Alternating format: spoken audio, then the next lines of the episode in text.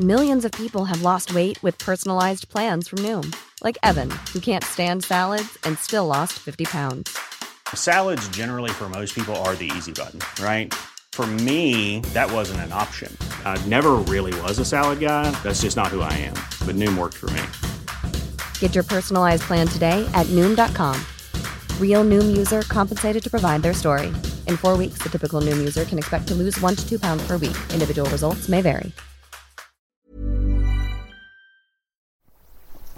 Ja, men hjärtligt välkomna till 24 frågor, en podcast från Ny24 i samarbete med Acast och välkomna till det absolut första avsnittet. Det gör ju faktiskt podcasthistoria här idag i Ny24 studio på Östermalm. Och med mig är jätteglad över att ha med mig Filip Botström, ordförande för SSU. Välkommen hit! Ja, men tack så mycket! Skitkul att vara med på första det historiska avsnittet. Ja, hur känns det egentligen? Ja, jag är väldigt lättsmickrad så det känns väldigt, väldigt bra att få förtroendet att vara först ut. Jag tycker vi kör igång. Det gör vi. Det är 24 frågor, en podd om politik 24 frågor med intressant gäst 24 frågor, nu drar vi igång igen Det är 24 24 frågor Fråga 1. Hur ofta händer det att folk stavar fel till ditt namn? Jag tror inte du har gjort det så många gånger men det händer eh, ibland faktiskt att en del skriver Tom, eller inte Thomas men de skriver Filip Bodström som om jag vore Thomas Bodströms eh, yngre släkting eller sådär och det händer ibland men, men oftast eh, så brukar de stava rätt. Filip är ju också ett så lite halvknepigt namn men det kanske inte är lika vanligt att folk får det. Ja, framförallt Filip med F är ju ganska knepigt namn eh, och jag tror att de flesta som har den liksom, fingertoppskänslan inser att Filip med PH är det rätta. Fråga 2. Har du något sjukt stunt som du brukar göra när du vill imponera på folk? Ja, jag kan faktiskt eh, vissla och eh, brumma med stämbanden samtidigt. Nu, nu, nu har jag ett slags publicistiskt ansvar att... Hör du? Det är både liksom röstläge och, och det, vision. fast det ser ut som att du visslar bara, men det är ett brummande också. Ja, du hörde inte det? Jo, jo, jo, Ja, jo, jo. ja. men bara för, att, Ja, bara för lyssnarna. Så Ja, det är ganska ser, coolt. Hur det ser ut när du gör det. Men hur, eh, hur ofta använder du dig av det? Jag dejtar ju ganska ofta så att när jag, nej, jag använder inte så ofta. Jag har inga andra eh, knep egentligen utan det är det enda jag har kommit på att jag kan själv som inte så många andra kan. Fråga tre. Eh, har du lätt för att bli arg? Nej, jag har faktiskt inte det. När jag var yngre så var jag väldigt eh, sådär, hade kort stubin och retade upp mig på allt och alla. Men jag har blivit lugn som en filbunke i vuxen ålder. Det är ganska praktiskt i mitt jobb. Vad beror det på? Men jag tror det beror på att jag förhoppningsvis har blivit bättre på att lyssna eh, och eh, fått ökad nyfikenhet för andra människors åsikter eh, och att de inte alltid överensstämmer med mina. Och som ordförande för Sveriges viktigaste ungdomsförbund så är det bra faktiskt att eh, inse att alla människor håller inte med och vad de säger kan faktiskt vara värdefullt att lyssna in ibland. Fråga fyra. Civilstatus? Frågetecken. Ehm, ja, jag har en civil status. Eh, nej, jag är faktiskt inte singel numera. Nähä, oj. Ja, men, eh, jag vill inte gå in på detaljer, men känns det kul? eh, nu blir jag, sitter jag här och blir generad. ja, det känns jättekul såklart. Ja. Det är alltid härligt att vara kär, speciellt nykär och få dela sitt liv med någon annan som man älskar och tycker om. Ja, men grattis. Ehm, fråga fem. När insåg du att du var sosse?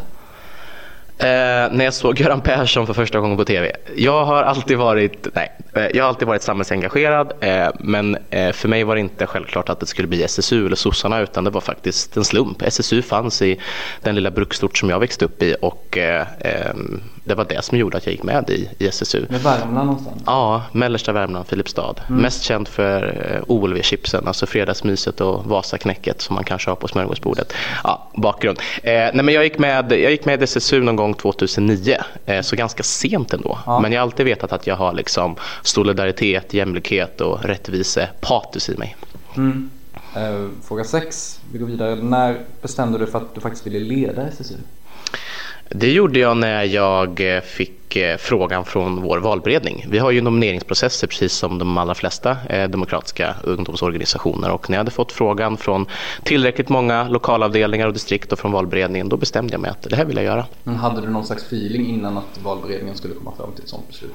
Ja, men jag hade ju en feeling i meningen att jag reste runt och besökte SSUs klubbar, kommuner och distrikt i Sverige och kände att jag hade ett stort stöd och en förväntan om att genomföra det som jag gick till låt oss säga gick till val på. Eh, och eh, när jag fick frågan från valberedningen så stod det klart att eh, de också hade nappat på de idéerna. Men när man gör en sån där rundresa, många kan ju tolka det som att man redan har bestämt sig för att jag tänker att du måste ändå haft någon form av målmedvetenhet i, i, i just att bli ordförande innan du började resa runt, mm. eller? Jo men absolut, jag satt ju i förbundsstyrelsen och hade ju rest och träffat väldigt många människor innan och kände att det fanns ett starkt stöd och förväntan eh, runt omkring i SSU Sverige för att jag skulle ta ännu större ansvar.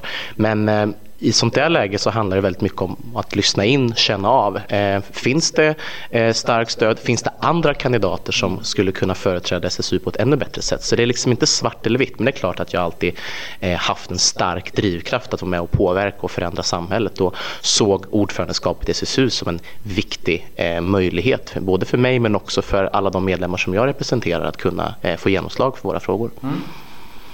Mm. Fråga nummer sju. Vilken är din eh, värsta ovana? Um, ja, var ska jag börja? Men jag har klart, jag har flera fel och brister. Herregud, jag, eh, jag eh, äter inte supernyttigt. Mm. Jag tränar lite för sällan.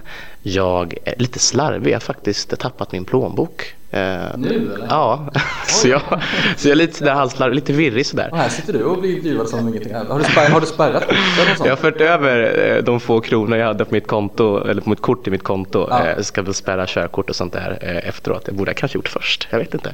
Men sen så, jag är lite sådär, jag är inte superpedant heller ska jag erkänna. Nej. Nej, det behöver inte vara en ovana. En del trivs ju i kaoset. Ja, jag vet inte om jag gör det riktigt, men jag kan bara konstatera att jag, jag lever i ett kaos. Jag brukar tänka så här att jag alltid har saker där jag lämnade dem sist. Ja, just det. Så jag tycker inte om när eh, folk flyttar på mina grejer. Nej. Jag vet inte var de ligger någonstans. Även, om det, även om det kan verka stökigt för någon annan. Ja, just det. Ja, vi är inte så olika ändå. Ja. eh, nummer åtta. Vilken är din största politiska förebild? Alltså jag har inte en stor politisk förebild, jag har flera. Jag brukar liksom inte eh, kasta fram de här gamla eh, döda personerna, liksom Palme och Branting, Branting och Elander, utan jag brukar vilja lyfta Margot Wallström. Mm. Hon är en både eh, vän, eh, mentor, men också en förebild. Både för att hon, tycker jag, eh, symboliserar det bästa med en politiker. Att både så att säga vara eh, pragmatisk, lösningsfokuserad, men också visionär på samma gång. Jag tycker hon gör ett fantastiskt arbete som utrikesminister, så jag måste säga Margot. Mm. Ehm. Hon är värmlänning dessutom eh, och det skadar ju inte precis. Nej, precis. det kanske är viktigt. Det är lite lokalpatriotiskt. Just det. Ja, eller patriot säger man. Eh, fråga nummer nio. Vilken politisk motståndare har du lättast att hänga med? Eller umgås för vår alltså, Nu är han ganska ny på sin roll men jag måste faktiskt säga och en del kanske häpnar men att Benjamin Dosa i Moderata ungdomsförbundet är en riktigt skön person. Han är ganska kaxig mm. eh, när han skriver sina debattartiklar och när han hörs i olika sammanhang men väldigt väldigt mjuk och foglig när man umgås med honom privat. Nu umgås inte vi privat som vänner så men vi ses ju i flera sammanhang och får hänga mellan våra mm. aktiviteter och då är han riktigt riktigt trevlig tycker jag. Är det svårt annars att eh för att det, det är naturligtvis inte ovanligt att politiker av olika färg eh, umgås med varandra men är det, är det svårare att bli kompis med någon som har eh, rakt motsatta åsikter än någon som tycker är det svårare att bli kompis med muffaren än SSU-are tycker du? Mm, man kan väl ställa frågan så här, alltså, eh, är, det, är det svårare att, att, bli kompis med någon som har helt andra intressen och liksom, eh, eh, syn på, på, på livet? Ja, det är det väl förmodligen, men jag måste säga att jag har många kompisar som både är moderater, miljöpartister, centerpartister, eh, hela skalan. Jag har inte så många sverigedemokrater, då, men, men eh, jag tycker inte att det är speciellt komplicerat och nu när jag har blivit lite äldre så inser också jag att eh, människor definieras ju av mer än bara sin partipolitiska åsikt. Absolut. Eh, apropå kompisar, fråga 10. Hur pass bra kompis är du med Stefan Löfven? Eh, jag skulle säga att vi är kompisar. Vi ses ju eh, eh, relativt ofta i våra olika roller. Han som partiordförande och statsminister, jag som SSU-ordförande och det är jag väldigt glad för för det är en viktig kontakt för mig som SSU-ordförande. Både för att lyfta de frågor som är viktiga för unga men också för att få eh, gehör och genomslag för SSUs frågor. Men vi umgås liksom inte direkt privat och tar fikor och AVR utan det är mest professionellt. Fråga 11. Vill du någon gång själv bli statsminister? Ser du dig i den rollen? Jag ser mig inte i den rollen, men det är klart att eh, jag skulle vilja eh, fortsätta med politik eh, och skulle vilja förändra ännu mer än vad vi redan gör i SSU idag. Om det sen är som entreprenör, om det är som välfärdsarbetare, om det är som statsminister, biståndsarbetare, i don't know.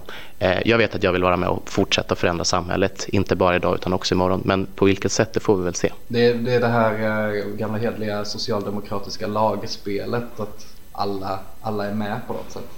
Ja, eller alla ska med, för jag vet att jag själv kommer inte kunna förändra samhället på egen hand, utan ska jag lyckas då måste jag ha med mig fler, eh, helst, eh, helst eh, en hel befolkning. Så eh, definitivt, eh, vi behöver vara flera om vi ska kunna förändra samhället i grunden på riktigt och då, då räcker det inte med solospel. Men tänker du på, på det någon gång? Eh, att, ja, men, vad, vad, vad jag vill göra om fem år eller tio år eller är det här någonting jag vill göra resten av livet? Hur ofta tänker du på det? Ja, men jag får ofta frågor om det och det är väl ganska naturligt men jag har liksom bestämt mig för att eh, om jag skulle börja liksom, eh, fundera, noja, eh, reflektera över vad jag vill göra sen ja, då blir jag ju ganska ofokuserad på vad jag gör nu. Och nu är ju mitt huvudsakliga fokus att göra ett så bra jobb som möjligt som SSU-ordförande. Om jag börjar liksom förhålla mig till, men tänk om, tänk om det påverkar mina livsval senare, då tror jag jag skulle bli ganska feg och försiktig. Så att jag försöker faktiskt ärligt att inte tänka så mycket på det. De drömmar jag har, eh, som jag vill göra i livet, de är ganska så vanliga. Jag vill eh, bilda familj, jag vill träffa, jag har ju träffat en person, men jag vill liksom leva tillsammans med någon som, som jag älskar och som älskar mig och jag skulle vilja testa att göra helt andra saker än rent partipolitiska. Men att få fortsätta med politisk verksamhet, om det så är praktiskt solidaritetsarbete i ett biståndsprojekt någonstans i världen eller om det är att sitta i kommunfullmäktige hemma i Filipstad, det har jag faktiskt inte bestämt mig än. Jag känner mig inte jättetidspressad. Jag är 26 så att jag har lite tid att fundera tror jag. Mm. Går det riktigt bra så kanske de eh, börjar stava Filipstad med PH en gång i tiden. Ja, det vore ju drömmen. Life goal. eh, fråga nummer 12. Ja, nu är ju inte du så gammal men det kan ju ändå bli en intressant fråga. Har du någon gång röstat på något annat än Socialdemokraterna? Nej. Nej. Om du hade gjort det, hade du eh, avslöjat det? Ja, det hade jag gjort. Ehm, jag hade nog eh, första gången jag gick till valurnan funderingar på om jag ska rösta på Vänsterpartiet, ska jag rösta på Miljöpartiet, hmm, jag vet inte. Men eh, jag insåg att jag gillar egentligen inte ytterlighetspartier som bara driver en typ av fråga. Jag vill ha både och. Jag vill ha en helhet och då var sossarna och är sossarna det enda självklara valet för mig. Eh, vi har faktiskt kommit halvvägs här nu. Oh. Ja, hur känns det? Jo, det känns som jag börjar bli varm i kläderna här. Mm.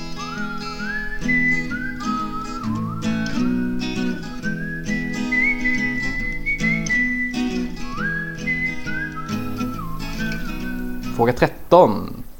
Du ska bjuda hem några vänner på middag. Vad Mm. lagar du? Eh, alltså, det är ju väldigt praktiskt att laga eh, vegetarisk mat. Men de flesta av mina vänner gillar kött så att senast så blev det någon eh, form av baconlindad kyckling. Ja, Eh, pasta. Ja, jag, jag ska erkänna på en gång att jag är ingen mästerkock. Jag har många andra kvaliteter förhoppningsvis men laga mat gör jag enkelt eh, för att inte äventyra mina vänners entusiasm. Men jag har tänkt på det där just det här att du säger att du inte är någon mästerkock. Känns det inte som en sån grej som folk slänger sig med? Jag menar, jag blir imponerad över hur folk i min egen ålder, eller ja, i vår ålder Nästan alla kan ju slänga ihop någon god maträtt, eller hur? Mm. Men ingen säger att de är bra på att laga mat. tänker jag. Ja, fast, ja, Jag ja. menar baconinlindad Ja. kyckling, det är ju liksom Alltså det, är- man lägger ju man lägger ju kycklingen i bacon och sen en, en, en, tandpetare. Det är inte så jäkla lätt att få den här tandpetaren att Nej, det är i och för sig sant. Eh, Framförallt är det eh, svårt att inte få dem i munnen sen när man ska Exakt. väl börja käka det. Nej, men jag har tänkt på det. Jag tycker folk, som tar som på Tinder, däremot tycker jag att där är alla väldigt så här, och jag gillar att laga mat och jag gillar hit och dit. Och sen så tycker jag att det ofta är lite falsk marknadsföring. Så jag tror det kanske är därför många har blivit, i alla fall jag själv, lite försiktig med Ja. att liksom håsa upp eh, eh, skillsen. Därför att, eh, ja, jag vet inte, jag tycker oftast att eh, jag är ganska ganska sådär medioker i köket och kanske lite ödmjuk därför. Okay. mm. ska vi se, var var vi någonstans? Fråga 14.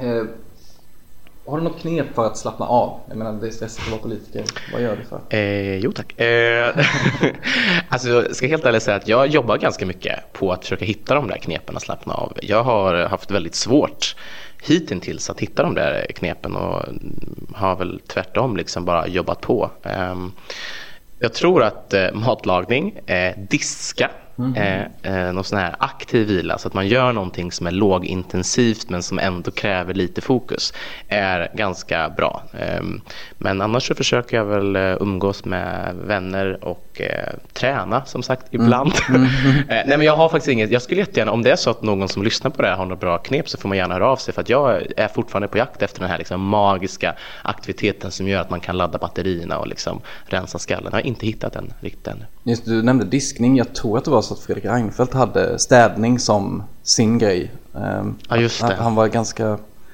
Pedant sådär va? Han gillade väl att... Jag, jag, jag, vet inte om han var pedant men han gillade verkligen att städa. Ja, Eller gör det fortfarande kanske. Ja, det kanske om du lyssnar på det här Fredrik, eh, hör gärna av dig. Eh, ja. Det vore kul om... Och kom gärna hem till mig och städa för jag skulle behöva lite. kom hem till Filip Olsson och städa lite. Ehm, fråga 15. Vad får dig att skratta rakt ut? Alltså verkligen spottskratta. Eh, jag har ganska sjuk humor. Du har det? Ja. Eh, men jag är ju ganska, men du vet som politiker, det är inte alltid det liksom går igenom rutan eller eh, podden. Eh, men jag har egentligen ganska sjuk humor och eh, det är tyvärr, eller jag vet inte, tack och lov kanske man ska säga, bara ett fåtal av mina närmsta vänner som eh, märker av det och vet vilka knappar de ska trycka på. Det, du vet, så när man inte får skratta, då har jag jätte, jättesvårt att hålla med och det händer ju jätteofta i mitt jobb.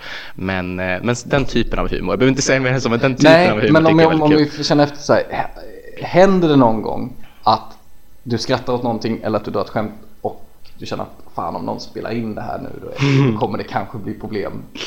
Eh, det händer inte så ofta att jag säger någonting. Nej. Eh, för jag är ganska självmedveten. Sådär. Men, ja, det kanske man måste vara. Ja, det måste man nog vara. Ja. Eh, eller jag måste nog vara det. Mm. Eh, SSU-förbundets ordförande är ett mm. lätt target att sätta dit om man vill liksom göra det. Däremot så händer det att jag verkligen biter mig i tungan. Alltså seriöst biter mig i tungan när det dras. Något roligt skämt eller någon klantar till sig, någon ramlar. Alltså, jag kan tycka sånt är väldigt kul. Och då är det ju inte alltid lämpligt att skratta. Ja. Även om det såklart inte är att jag skrattar åt någon men, eh, men med någon även fast personen kanske inte uppfattar det så. Ja, nej men det där är ju alltså typ att skratta åt någon, någon som ramlar, det är ju någon slags så här, det är någon här uråldrig humor mm. i det. Det, är, det hade ju varit kul i vilket samhälle, i vilken kultur, i vilken tid som helst. När ja, någon ramlar. Ja. ja, jag tycker det är skitkul men, men som sagt det är inte alltid passande i mitt uppdrag. Nej, så att, eh, ja. Um, 16. Um, lite allvarligare fråga. Um, för ett tag sedan så gick du ut med din psykiska ohälsa mm. Eh, efter en uppmärksammad taxiresa. Eh, det är nu, oh, vad blir det? Det blir fem månader sedan ungefär. Vad, vad har hänt sedan dess? Eh, vad som hänt sedan dess är att jag har fått eh, acceptera mina begränsningar, lära mig att be om ursäkt, eh, fått planera om väldigt mycket av mitt liv faktiskt. Både när det kommer till hur jag planerar mina aktiviteter, mina resor, eh, men också hur jag involverar människor i mitt liv. Jag gick ju runt och bar på den här hemligheten väldigt länge. Det här var alltså mitt livs största hemlighet eh, hittills som jag eh, tvingades, kan man väl säga, på ett eller annat sätt dela med mig av till hela svenska folket. Och eh, jag har väl insett att, så här, att bara gå och knyta näven i fickan, eh, lösa alla problem man har själv, eller försöka ska jag säga lösa alla problem man har själv, funkar inte. Eller det funkar inte för mig. utan jag försöker nu att involvera mina vänner, min familj, mina medarbetare i så lång utsträckning som möjligt i mitt liv och har insett att det ger så jäkla mycket mer. Man får så himla mycket bättre förutsättningar och stöd att kunna eh, eh, klara de, de, issues man har. Så att, eh, det är väl de största förändringarna eh, och sen också att alla känner igen mig nu som taxisossen. Liksom. Eh, det är väl en, också en sån där dramatisk förändring kanske. Men kan du på något sätt känna dig att du är tacksam för att det blev som det blev ändå? Tacksam. Alltså så här, jag, jag har fått frågan ibland så här bara, ah, men har du några tips att ge? Bara så här, nej, alltså jag är ju mitt i det. Mm. Alltså jag är ju, jag är ju inte liksom jag har ju fortfarande, lider ju fortfarande de här problemen så jag mm. försöker liksom att eh, hantera dem och, och, fundera ut hur man kan liksom fungera på ett bra sätt. Men det är klart att eh, mina, jag är tacksam i, i meningen att väldigt många människor visade stöd, värme, eh, uppbackning mer än vad jag någonsin hade kunnat föreställa mig. Eh, det är klart att jag fick mycket hot, hat och den typen av skit också. Men, men av de som verkligen betyder någonting i mitt liv eh, fick jag 100% uppbackning. As a person with a very deep voice, I'm hired all the time for advertising campaigns. But a deep voice doesn't sell B2B, and advertising on the wrong platform doesn't sell B2B either. That's why, if you're a B2B marketer, you should use LinkedIn ads. LinkedIn has the targeting capabilities to help you reach the world's largest professional audience. That's right, over 70 million decision makers all in one place. All the big wigs, then medium wigs, also small wigs who are on the path to becoming big wigs. Okay, that's enough about wigs. LinkedIn ads allows you to focus on getting your B2B message to the right people. So, does that mean you should use ads on LinkedIn instead of hiring me, the man with the deepest voice in the world? Yes. Yes, it does. Get started today and see why LinkedIn is the place to be to be. We'll even give you a $100 credit on your next campaign. Go to linkedin.com slash results to claim your credit. That's linkedin.com slash results. Terms and conditions apply. Millions of people have lost weight with personalized plans from Noom, like Evan, who can't stand salads and still lost 50 pounds. Salads, generally, for most people, are the easy button, right? For me, that wasn't an option. I never really was a salad guy. That's just not who I am. But Noom worked for me. Get your personalized plan today at Noom.com. Real Noom user compensated to provide their story. In four weeks, the typical Noom user can expect to lose one to two pounds per week. Individual results may vary. Och det är jag väldigt tacksam för. Känner du dig rädd på något sätt att det ska gå illa igen? Nej men jag har ju eh, den problematiken att jag kan vakna upp vissa morgnar och känna att jag kommer inte upp ur sängen. Jag känner mig liksom eh, närmast apatisk om man ska slarvigt uttrycka det. Det har ju hänt sedan dess och kommer säkert att hända igen och eh, jag får det bästa av stöd eh, man kan få. Både från vänner, familj, medarbetare men också professionellt. Och eh, jag är inte ett dugg orolig för att jag kommer kunna komma tillbaka och bli helt frisk. Men för mig har det varit viktigt också att sända en signal till alla unga där ute som också lider av någon form av psykisk ohälsa. Att det är inte svart eller vitt. Mår man dåligt så måste man inte sjukskriva sig. Man måste inte försvinna under jord. Man måste inte skämmas. Man kan faktiskt fortsätta att brinna och vara engagerad. Vad det handlar om det är att hitta ett hållbart sätt för sig själv och för sin omgivning som gör att man kan, man kan kämpa på. Det är ju det jag försöker att, att göra efter bästa förmåga. Mm. Ja, jag måste säga att eh, för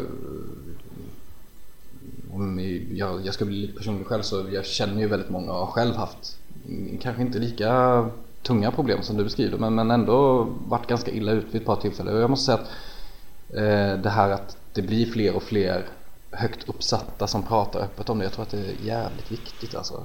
Eh, jag tror att det är eh, på hur, kanske framförallt unga, unga, hur man ser på sig själv, hur man ser på sin liksom liv, mål och medel och allting. Jag tror att det är väldigt viktigt. Ja, för det är så jäkla lätt vet, att prata om andra. Så jag har ju åkt runt som SSU-ordförande och pratat om psykisk ohälsa, om, om normer och förväntningar som ställer på oss unga och sagt till gymnasieelever, men tro på er själva, liksom, eh, ta bort tabun. Och sen har jag själv gått runt med samma ångest. Mm. Det är så mm. jäkla lätt att vara en god profet när man eh, ska, ska tala om hur andra ska vara, men mycket svårare att själv leva upp till det där.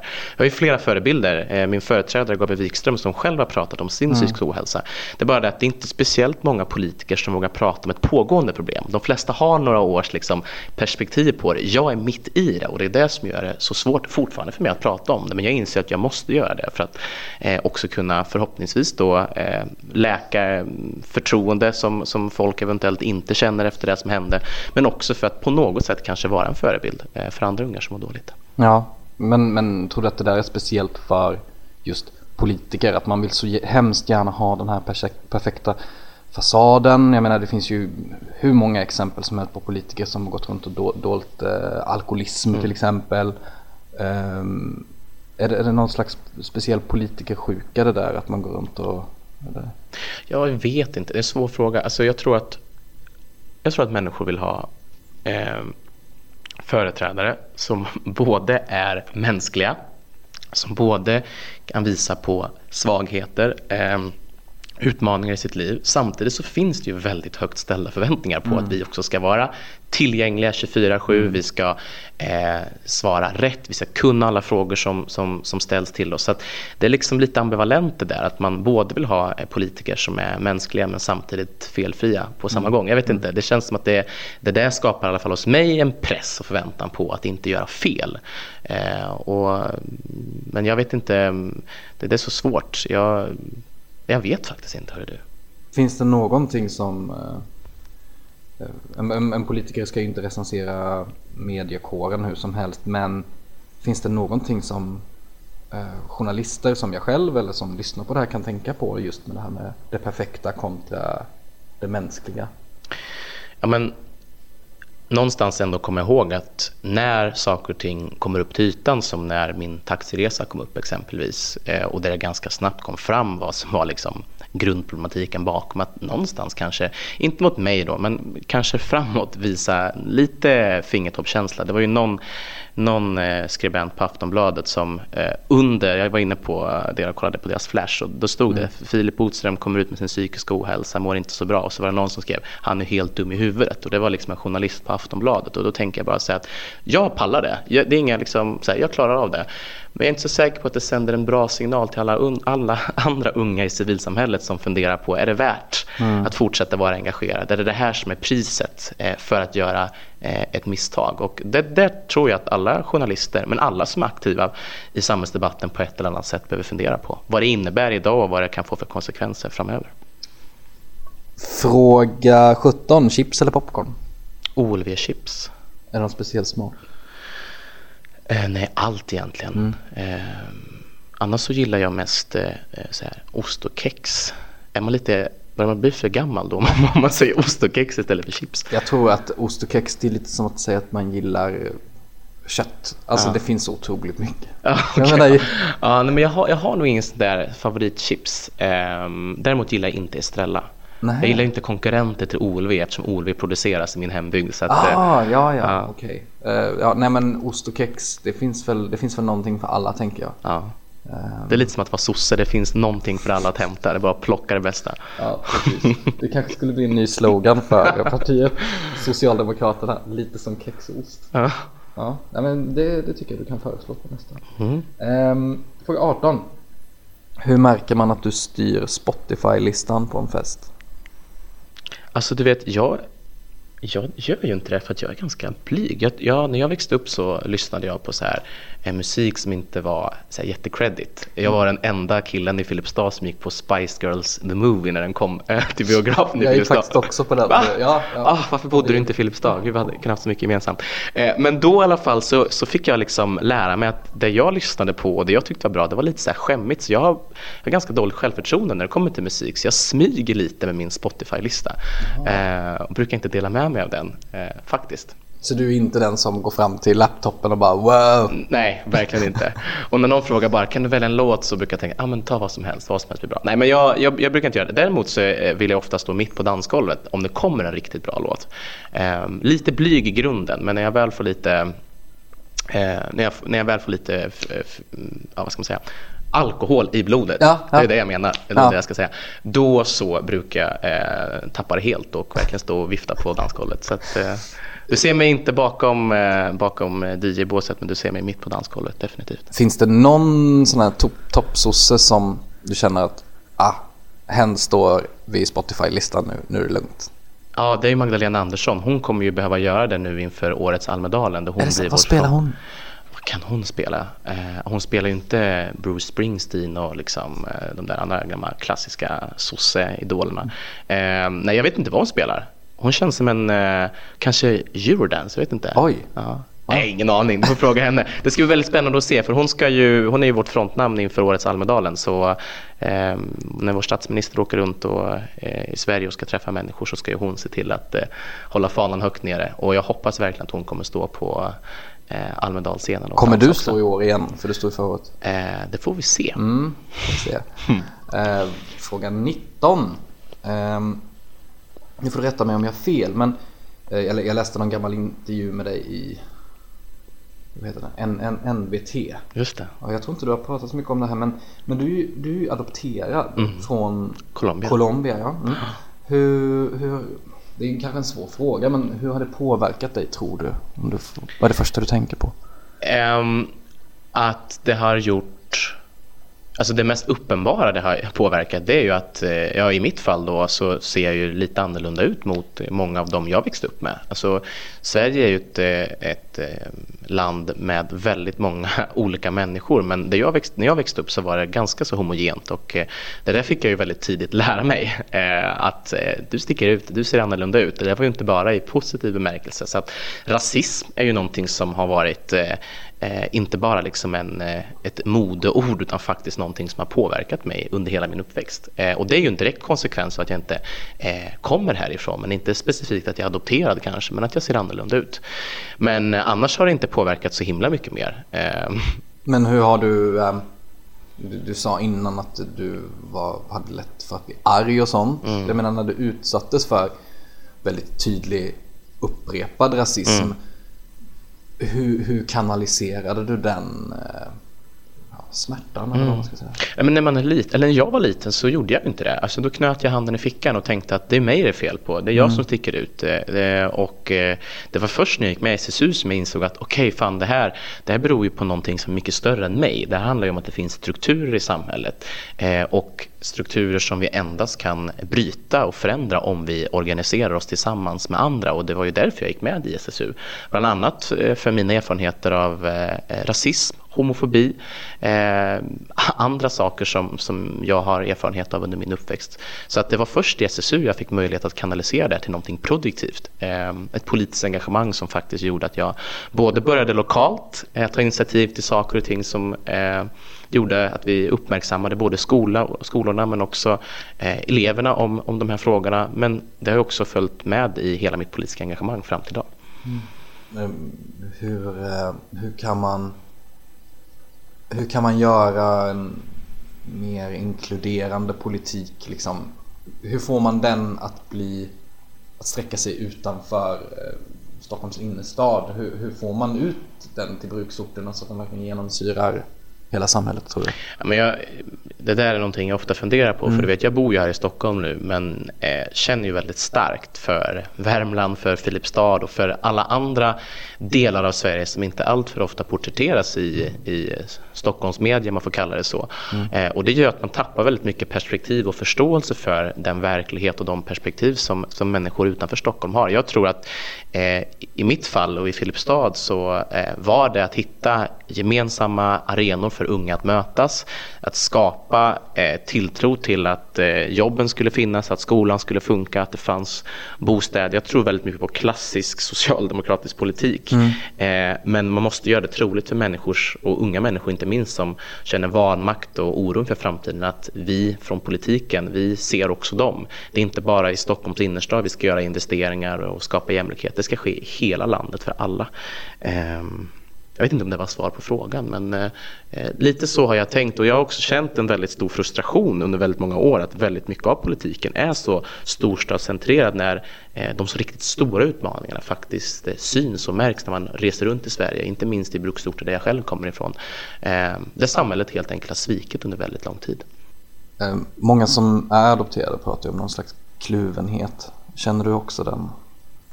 Ja, men det har jag nog känt. Alltså, sen vet inte jag om det är för att jag är adopterad eller om det är för att jag, precis som de allra flesta ungdomar, eh, genomgick pubertet och tonår och allt sånt där som också skapar eh, osäkerhet och någon form av kluvenhet liksom, under perioder i livet. Eh, jag känner mig trygg eh, med att jag har en en fantastisk familj och fantastiska vänner och har aldrig känt att jag liksom på något sätt är rotlös eller att jag inte har en gemenskap eller en identitet. Men som jag sa, alltså bara det faktum att jag har en annan hudton än väldigt många av dem jag växte upp med gjorde att jag väldigt tidigt i mitt liv blev påmind om att eh, jag är inte från Sverige, eh, jag har inte eh, svenska föräldrar och eh, sticker ut. Eh, och eh, det har väl gjort att jag har kanske inte känt mig kluven men definitivt utanför i perioder. Okej, eh, fråga 20. Då har jag skrivit bunken här. Och då har jag alltså en ganska snygg rosa popcornskål här. Och i den här skålen så ligger det en massa lappar. Och Jag kan säkert, du kan säkert lista ut vad det är som kommer hända här. Det här är alltså frågor som är skrivna av eh, Just nu så är de faktiskt mest skrivna av Ny 24s redaktion. Eh, Och eh, tanken är att våra läsare, eller förlåt, lyssnare ska fylla på här. Men det här kan bli lite vad som helst. Så jag vill att du tar en fråga och så öppnar du den och så läser du frågan högt och så svarar du på den.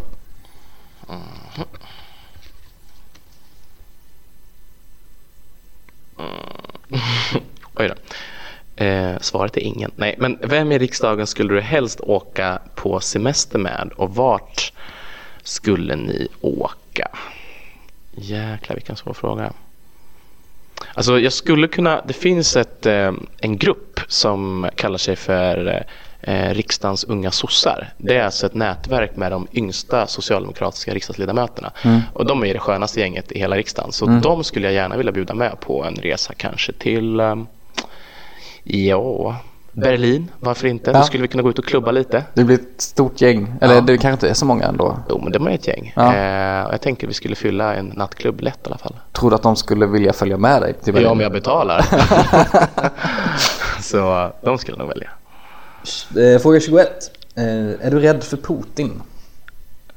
Jag är inte rädd för Putin, men jag är eh, oroad, precis som jag tror de allra flesta svenskar eh, är, över vad han eh, har för sig och vad han har för idéer för framtiden. Jag tänker att han eh, inte på något sätt visar prov på eh, ansvar och eh, ett sunt ledarskap i en orolig tid där vi skulle behöva mer av samarbete och mer av förståelse.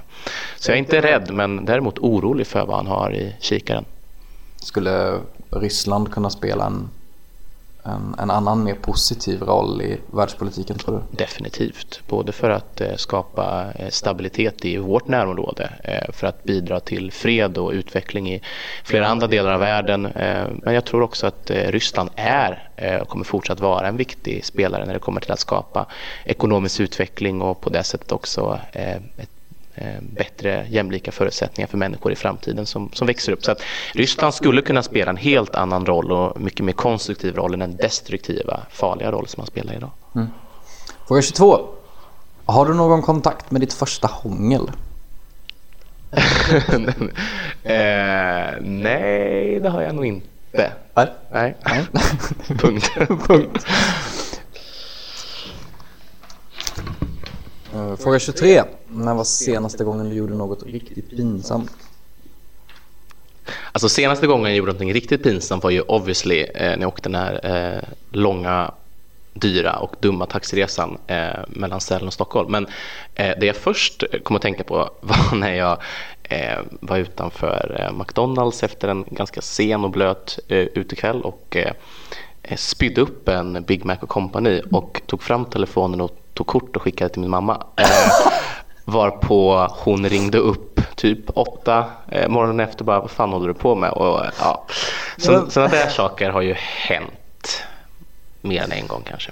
Förlåt, hur tänker man när man tar en bild på sin Donken-spya och skickar till sin mamma? Ja, jag vet inte ens vad jag tänkte på nu när jag valde att berätta det här. Men jag tror, där och då tror jag inte jag tänkte så himla mycket. Jag tänkte väl att jag...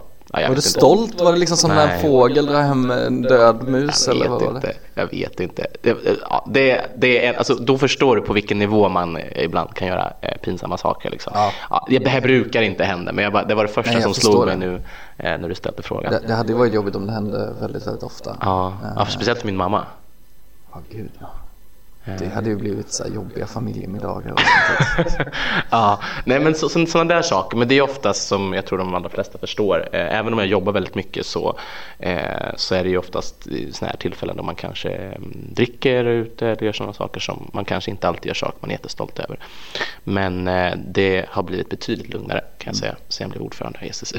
Jag är ju väldigt bra på just när det gäller pinsamma saker. Jag tycker det är fruktansvärt pinsamt när jag Jag antar att det är en sån grej som alla gör men när man inte riktigt lyckas få orden rätt när man hälsar på någon. Just det. Förstår, det sen när man ska säga man, man, man träffar någon i korridoren på, på jobbet eller någonting och så kan man inte bestämma om man ska säga tja eller hej som man säger typ tjej istället?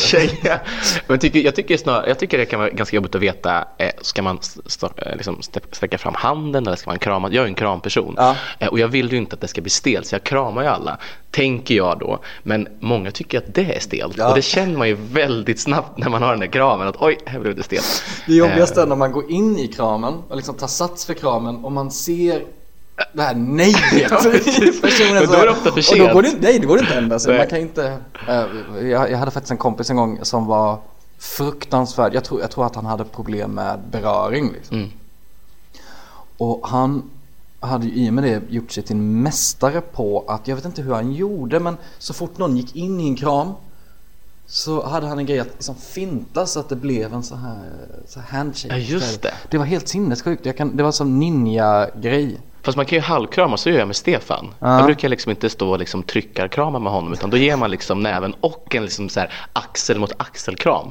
Ehm, Hur tror du Stefan hade reagerat om du verkligen gick in för en sån där 25 sekunders kram? med så liksom, in- inga ryggklappar eller någonting utan bara liksom jag hoppas kram. att han hade blivit generad, Mm. eh, men på ett positivt sätt. Ska du testa det nästa gång vi ses? Eh, någon gång, någon gång ska jag testa det. Och även han behöver en tryckarkram alltså. Alla behöver det. Fråga 24. Sista frågan. Fråga 24. Hur känns det nu? Ja, men det känns bra. Det var riktigt kul. Jag hoppas också att de som lyssnar eh, har uppskattat det. Eh, och jag är väldigt glad att jag fick vara först ut i den här satsningen. Det var jätte, jätteroligt att du ville vara med. Eh, Jag hoppas ju att det här är det första av många, många hundra, kanske tusentals avsnitt. Eh, Och jag är väldigt, väldigt glad över att du ville vara vår allra första gäst. Och ja, tack så jättemycket Filip Botström. Tack till alla som har lyssnat. Tack till Acast. Och tack till Nyheter 24. Jag heter Karl-Anders Lindahl och ja, vi ses nästa vecka helt enkelt. Tired of ads barging into your favorite news podcasts?